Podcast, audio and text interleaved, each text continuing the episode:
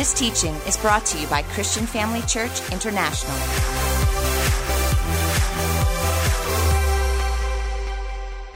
Hello, C F C Johannesburg. It is so good to be with you this morning. I am so blessed that my parents have given me this opportunity to share this message that the Lord has placed on my heart. I want to say thank you, Mom and Dad, for the privilege of being able to share on your pulpit. I always count it such an honor and such a privilege. So thank you to my mom and dad. If you are in the main auditorium, I just want to say hello. Sheila Palmer or Doctor Bedroom, I love you lots. And of course, in all the other rooms and watching online, thank you for tuning in. I'm sitting down, I'm taking a seat, and I just want to share with you what the Lord has put on my heart. So if you're at home, just pretend I'm sitting in your living room or in your lounge. And if you're at church, just pretend I'm sitting right next to you. And we're just sharing what the Lord has put on my heart.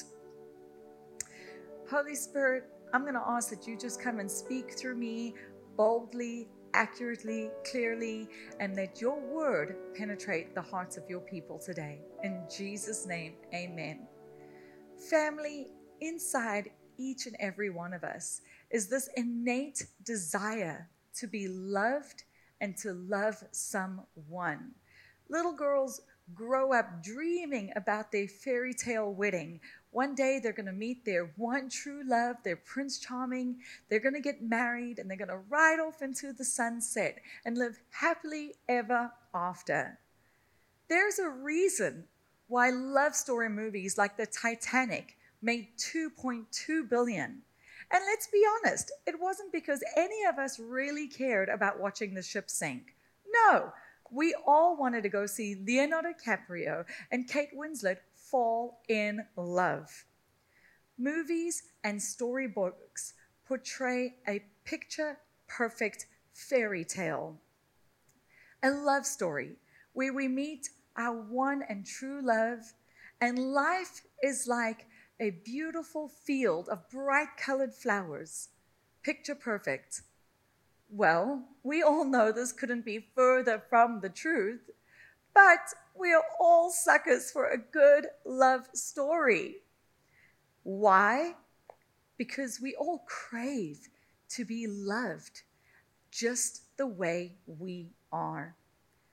As a society, we put so much emphasis on searching for our person, Mister or Missus Right.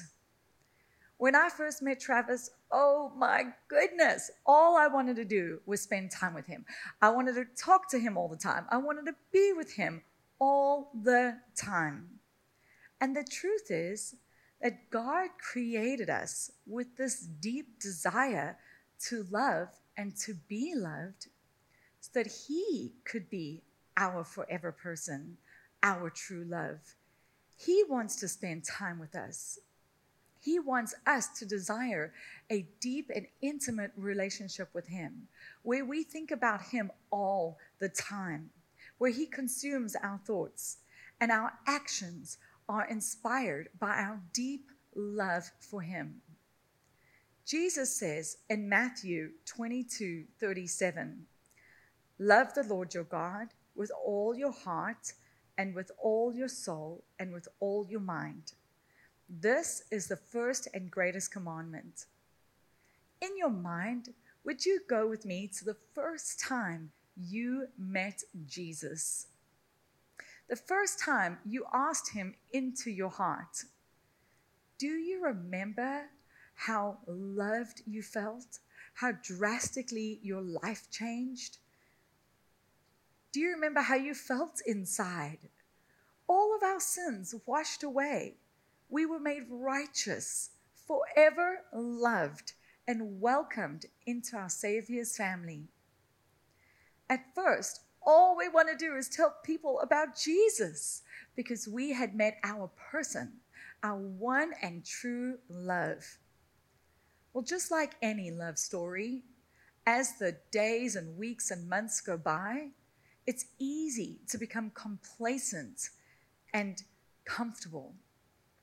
Now, family, we have to make a conscious decision not to allow this to happen in our relationship with Jesus. We need to make sure that we do not lose our first love. Revelations two verse four says, "But I have this charge against you, that you have left your first love. You have lost the depth of your love you first had for me." In the world that we live in today, life is so full and so busy. We all have places we have to be and people we have to tend to. Sometimes we feel like we're the hamster running on the wheel, forever running and dreaming about the day that we can just jump off. I truly believe that being busy is one of the devil's greatest weapons against us. If we can stay busy, we slowly stop reading our Bible every day or praying every day. And then we slowly stop going to church. And eventually we lose that first love that we had for Jesus. One day I was at a store and I was looking at purchasing a particular product. The sales guy and I got to talking, and through conversation, I was able to share with him that I'm a Christian. Well, he promptly told me that he himself was a Christian, that he had grown up in a Christian home. He went to a private Christian school, and then he went off to college. Well, at university, he went off the rails for a little bit until he realized that, you know, it was time for him to grow up and live a respectable adult life. So he graduated from university, and now he works very hard at his job. He works eighty hours a week. So he says to me, "I just don't have any time to pray or read my Bible or to go to church. But the Lord knows my heart. He knows I'm a good person and a good Christian." What was interesting was that that was the second conversation I had had that week with another Christian who says there was simply no time in their day to pray or read the Bible because they were just too busy. These conversations made me think, how many Christians truly believe that they are saved? Perhaps they go to church on a Sunday because that's what the family does as kind of a tradition. But there's no relationship with Jesus, no time to pray or read their Bibles during the week. We cannot be deceived to believe that we are going to make heaven if we live for ourselves, if we never stop and ask the Lord what He wants us to do with our lives.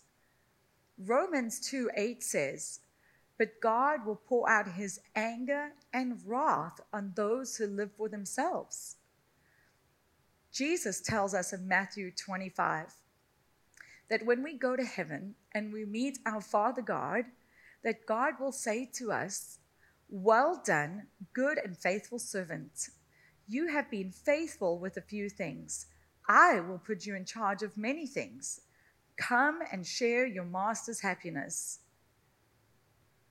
Are we truly servants of God if we never stop and ask Him what He wants us to do with our daily lives? You know, servants only do what their master asks them to do on a daily basis. So I asked myself, what does it look like to be a servant of God? Matthew twenty-five thirty-one says, "When the Son of Man comes in His glory, and all the angels with Him, He will sit on His glorious throne. All the nations will be gathered before Him, and He will separate the people one from another, as a shepherd separates the sheep from the goats. He will put the sheep on His right and the goats on His left. Then the King will say to those on His right, 'Come, you who are blessed by my Father, take your inheritance, the kingdom prepared for you since the creation of the world. For when I was hungry, you gave me something to eat. When I was thirsty, you gave me something to drink. I was a stranger, and you invited me in. I needed clothes, and you clothed me. I was sick, and you looked after me. I was in prison, and you came to visit me.' Then the righteous will answer Him, 'Lord, when did we see you hungry and feed you, or thirsty and give you something to drink? When did we see you a stranger and invite you in, or needing clothes and clothe you? When did we see you sick or in prison and go and visit you? And the king will reply, truly, I tell you, whatever you did for one of the least of these brothers and sisters of mine, you did for me. I personally believe being a servant of God is taking time in our everyday life to pray and read our Bible, going about our day with Jesus on our minds and in our hearts, being ready to share about the love of Jesus at a moment's notice. Sometimes we think that we have to do all these grand things for the Lord just to be a servant of God. You know, I'm called to be an evangelist. And sometimes I would look on Facebook or Instagram pre-COVID, and I would see these wonderful evangelists, and they would be traveling the globe, having these huge crusades, and thousands were getting saved. And instantly, I would feel like everything that I was doing for the Lord on a daily basis didn't count. I thought, unless I'm traveling the globe, pouring out myself to everybody else, that I wasn't truly serving the Lord. Honestly, family, this is such a lie from the enemy. It's the simple things we do on a daily basis in obedience to the Lord, out of our heart of love for Him. It's praying for someone that the Lord puts on your heart. It's taking someone a meal or giving to somebody in a time of need. It's about truly caring for and loving others. Matthew six nineteen says, do not lay up for yourselves treasure on earth, where moth and rust destroy, and where thieves break in and steal, but lay up for yourselves treasure in heaven, where neither moth nor rust destroy, and where thieves do not break in and steal. For where your treasure is, there your heart will be also. I believe that this is what it means to be a servant of God. When the kingdom of God is our heart's first treasure, when we desire the things of the Lord more than anything else in this world, the truth is, everything that we're working so hard to achieve down here on earth, our homes, our cars, climbing that corporate ladder, that degree that hangs on our wall, will all be burned up by fire. Everything on earth, every single thing that we've worked so hard for, will literally go up in flames. Second Peter three ten says, the day of the Lord will come as a robber. The heavens will pass away with a loud noise. The sun and the moon and the stars will burn up. The earth and all that is in it will be burned up. Since all these things will be destroyed in this way, you should think about the kind of life you are living. It should be holy and godlike. Family, the only thing that we get to take with us to heaven are souls that we win for Jesus. So it seems to me, if souls are the only things that we get to take to heaven, then our everyday lives should be focused on our love relationship with the Lord and winning souls. Peter says that we should think about the kind of lives we are living, that they should be holy and godlike. Jesus tells us a sobering fact. Only fifty percent of the Christians are going in the rapture. This concerns me. That means that fifty percent of the Christians who think that they are living a good enough life to go in the rapture actually are not. How terrible would that be, to be left behind? Let's look at the parable of the ten virgins. Matthew twenty-five, verse one. At that time, the kingdom of heaven will be like ten virgins who took their lamps and went out to meet the bridegroom. Five of them were foolish, and five were wise. The foolish ones took their lamps, but did not take any oil with them. The wise ones, however, took oil in jars along with their lamps. The bridegroom was a long time in coming, and they all became drowsy and fell asleep. At midnight, the cry rang out, "Here's the bridegroom! Come out to meet him!" Then all the virgins woke up and trimmed their lamps. The foolish one said to the wise, "Give us some of your oil. Our lamps are going out." "No," they replied, "there may not be enough for both us and you. Instead, go to those who sell oil and buy some for yourselves." But while they were on their way to buy oil, the bridegroom arrived. The virgins who were ready went in with him to the wedding banquet, and the door was shut. Later, the others also came. "Lord, Lord," they said, "open the door for us." But he replied, "Truly I tell you, I don't know you. Therefore, keep watch, because you do not know the day or the hour." The five foolish virgins represent people who consider themselves Christians. However, they have no personal relationship with the Holy Spirit. They think they are good enough. They think they are doing all the right things. They think because they call themselves a Christian that they are going to heaven, even though they never stop and pray or read their Bible during their day. They never stop and have a relationship with the Lord. They are totally caught up in their own lives, living for themselves. Jesus tells us that those Christians do not make it.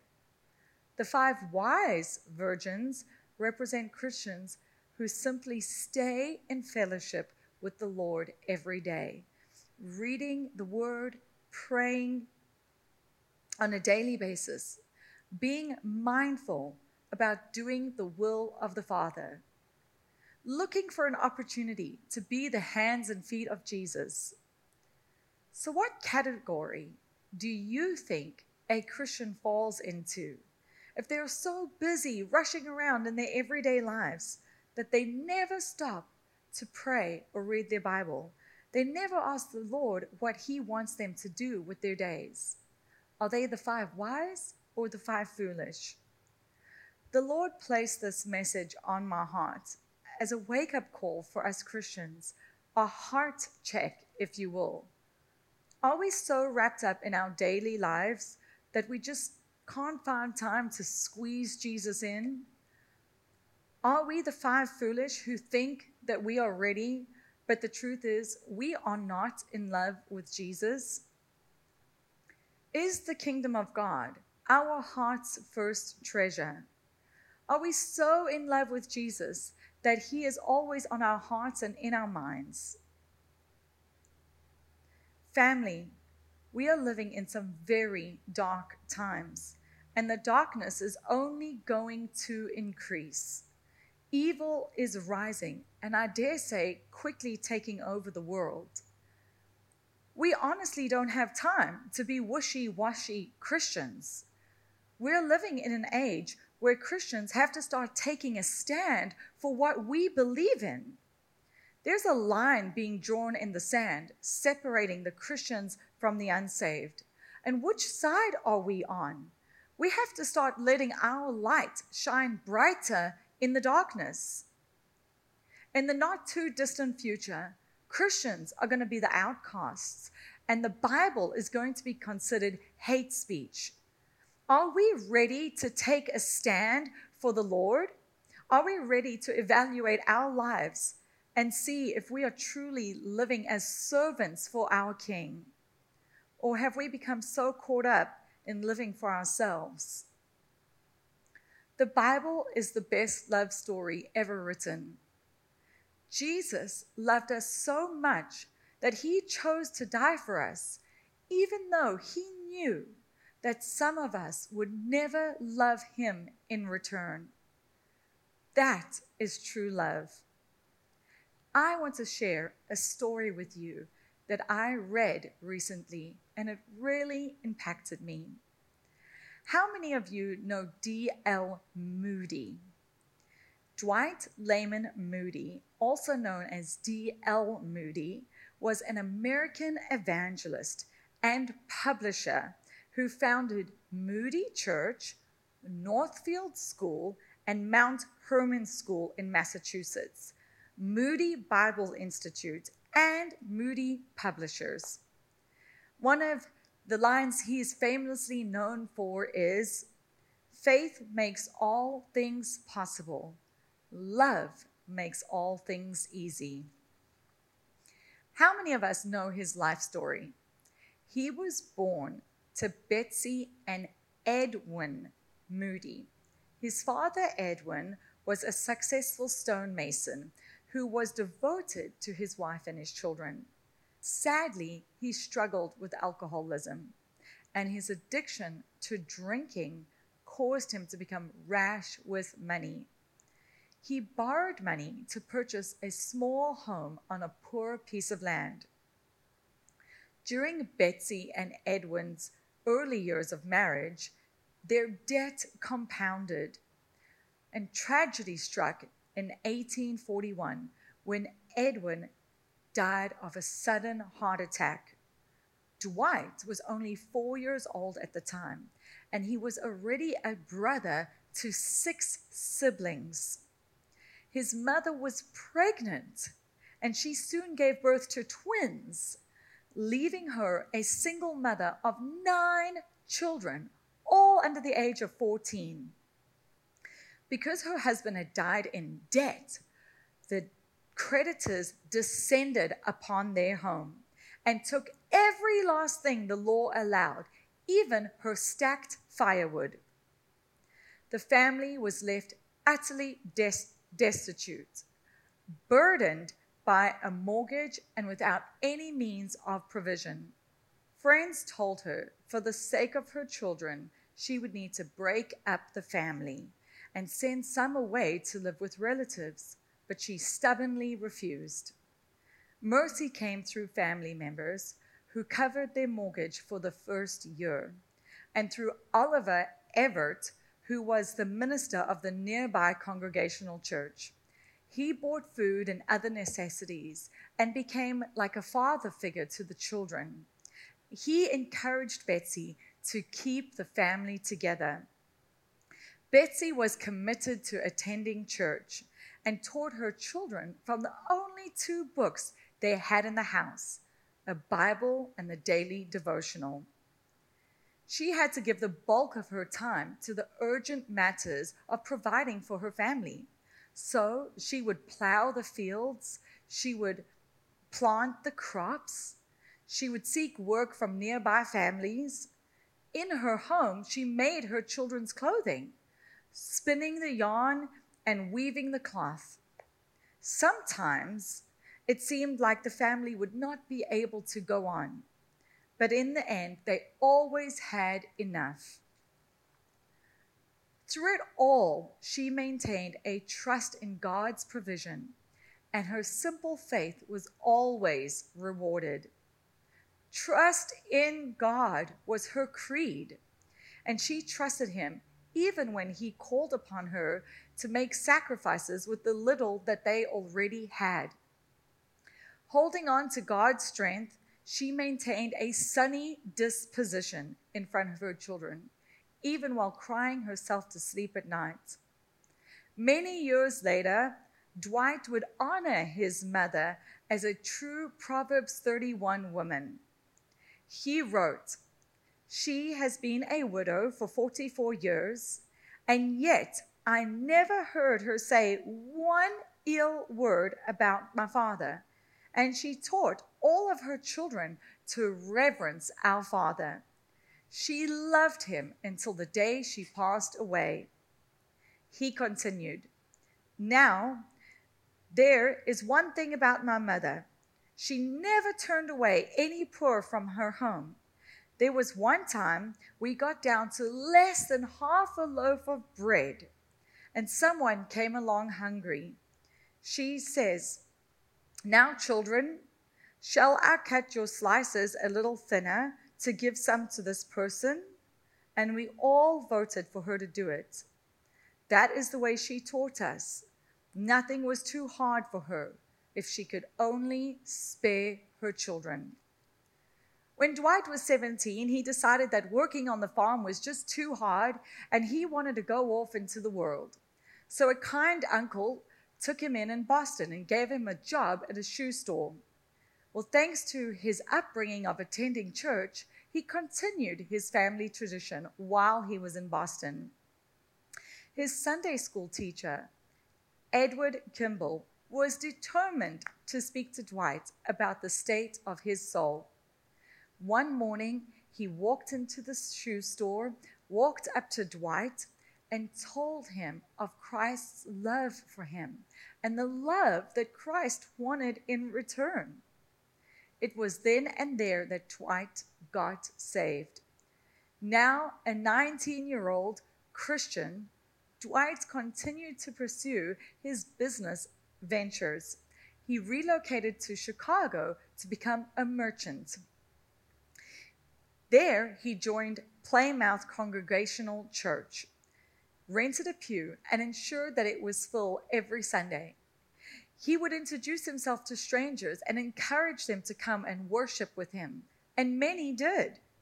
Before long, he and a friend had decided to start a mission in the city's most neglected area. They soon had tremendous success reaching out to children and telling them about Jesus. This evangelical work served as a basis for a new church, which exploded in popularity. Following the Great Chicago Fire in eighteen seventy-one, he felt compelled to begin a career as a traveling evangelist. The world would never quite be the same. Accompanied by musician Ira Sankey, he traveled across America and the world, preaching to thousands and even tens of thousands, seeing countless numbers come to Christ. All throughout his life, Dwight would remain close to his mother, even settling back in Northfields to be close to her.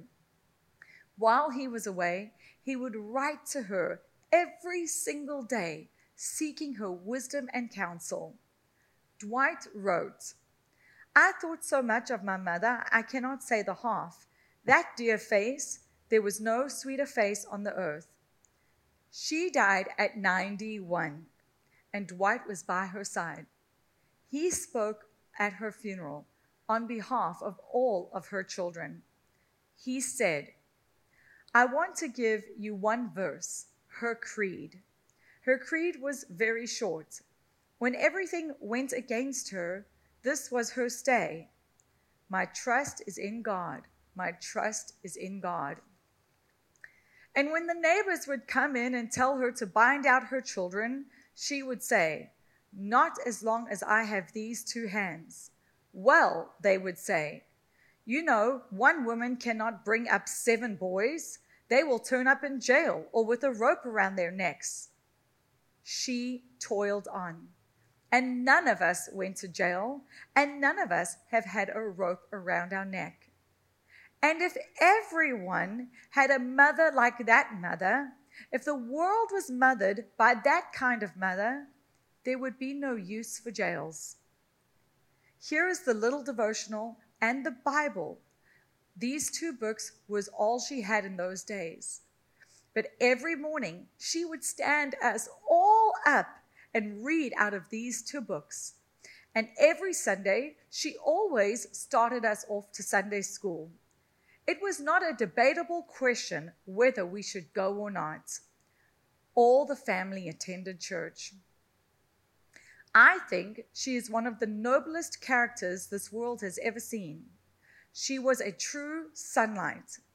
It is a day of rejoicing, not of regret.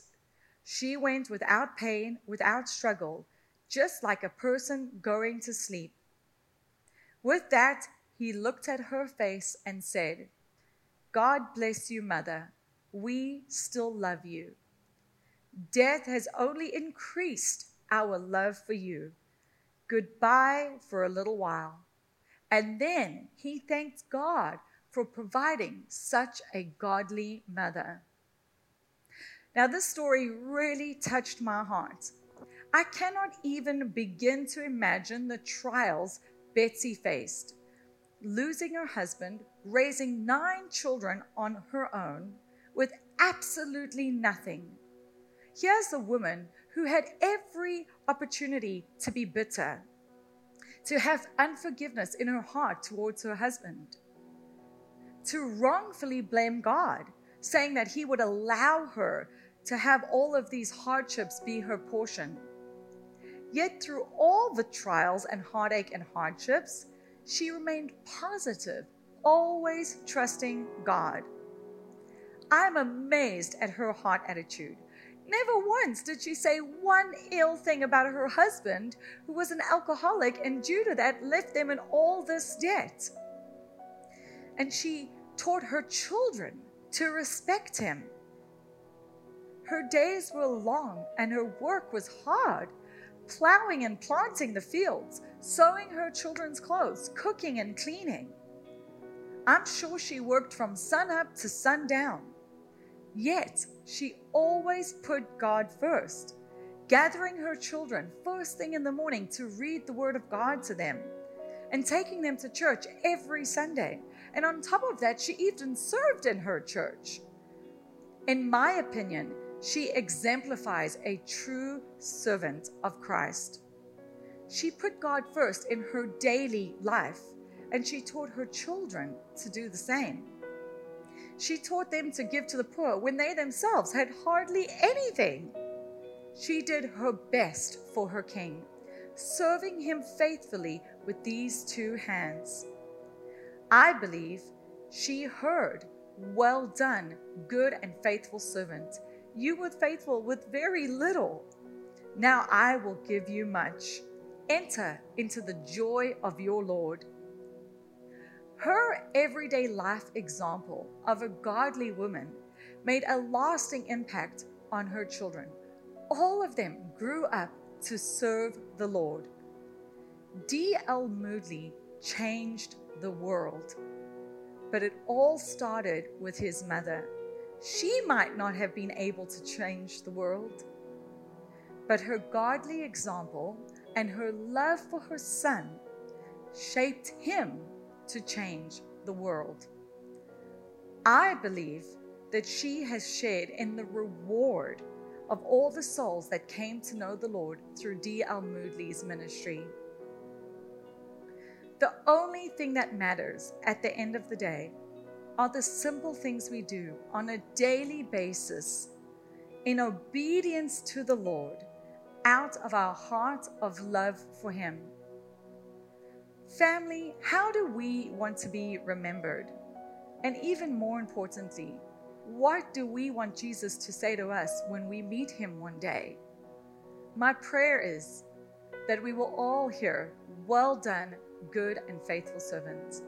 Thank you for spending this time with me, and I pray that this message impacted you. Share your comments, share your likes, tell me what you think. Thank you. Thank you for joining us during this episode of Living Life with Doctor Theo and Bev Vollmerans. We hope that through this inspired teaching, you had an encounter with God. If you enjoy the teaching ministry of Apostle Theo and Doctor Bev Vollmerans and would like to enjoy more resources, we hope you will visit our website at w w w dot christian family church dot co dot z a, or for our American listeners, w w w dot christian family church s a dot com.